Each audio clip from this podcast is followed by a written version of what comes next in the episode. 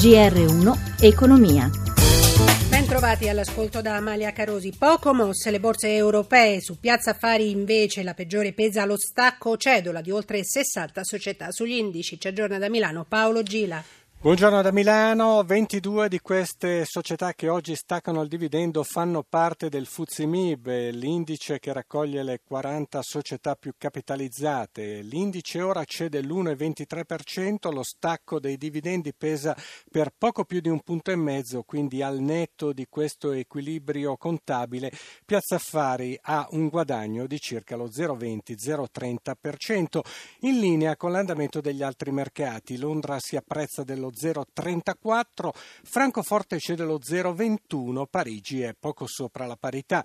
Borse poco mosse dunque in Europa in attesa che riapra Wall Street, a Milano gli scambi sono concentrati su alcuni titoli, in evidenza Saipem con il prezzo del petrolio che è tornato sopra i 51 dollari il barile apprezzandosi di 40 eh, centesimi. Bene anche Intesa più 2,50%, male invece il titolo generale, il peggiore del listino meno 3,50. Stabile lo spread a 173 punti base con il rendimento piatto al 2,11% per i nostri decennali, euro contro dollaro in leggero eh, arretramento a 1,11,75. Grazie Paolo Gila. Nel 2016 le famiglie e le imprese italiane hanno speso circa 176 miliardi di euro per l'acquisto di autoveicoli, il 2,6% in più rispetto all'anno precedente. La stima è dell'osservatorio di Autopromotech, la biennale, la biennale internazionale dell'aftermarket automobilistico.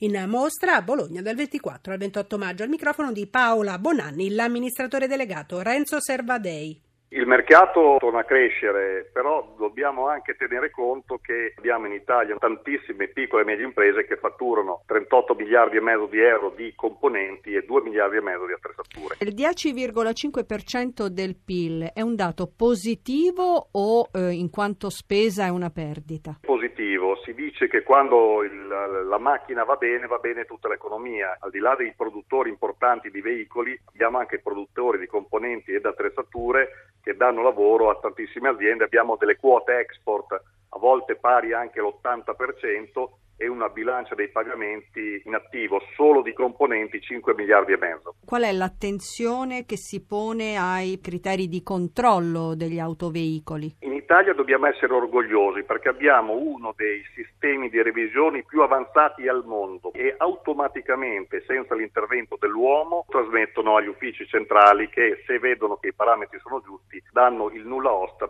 Quanto sono virtuosi gli italiani a proposito di controlli e revisioni degli autoveicoli? Ma sono abbastanza virtuosi. Credo che ci sia tanto da fare, ma tanto stanno facendo le forze dell'ordine, un lavoro scuro ma molto molto prezioso. Risultati record nella lotta all'evasione. Nel 2016 sono stati raggiunti 27 miliardi. Si tratta però di riscossioni lordi perché gli incassi effettivi, effettivi sono del, solo del 40,7%. Massimo Giacomini. 27 miliardi è la cifra emersa dalla lotta all'evasione l'anno scorso, un record confrontato con gli anni precedenti e la somma di 19 miliardi frutto dell'attività di accertamento e controllo con gli 8 miliardi arrivati dal rientro dei capitali detenuti illecitamente all'estero da italiani. Quelli effettivamente incassati però sono meno della metà, sono 11, al di sotto del 41% di quanto accertato. Per un confronto, nel 2007, primo anno in cui la Corte dei Conti ha fatto questa analisi. Ebbene, emersi 8 miliardi e mezzo, incassati la metà, e negli anni successivi è andata sempre meglio, nel 2014 il picco con il 62%. Poi c'è stata la discesa, le ragioni nelle considerazioni del tributarista Tommaso Di Tanno. La crisi ha accentuato la tendenza delle imprese imprese a non versare perché in realtà la penalizzazione che si ottiene non versando è molto blanda. Ci si lamenta di Equitalia come un po' troppo cattiva. A me pare che Equitalia sia un po' troppo buona, tanto che conviene non versare e farsi inseguire dal fisco. Ringrazio Cristina Pini in redazione e Luciano Pecoraro per il supporto tecnico da Amalia Carosi. Buon proseguimento d'ascolto.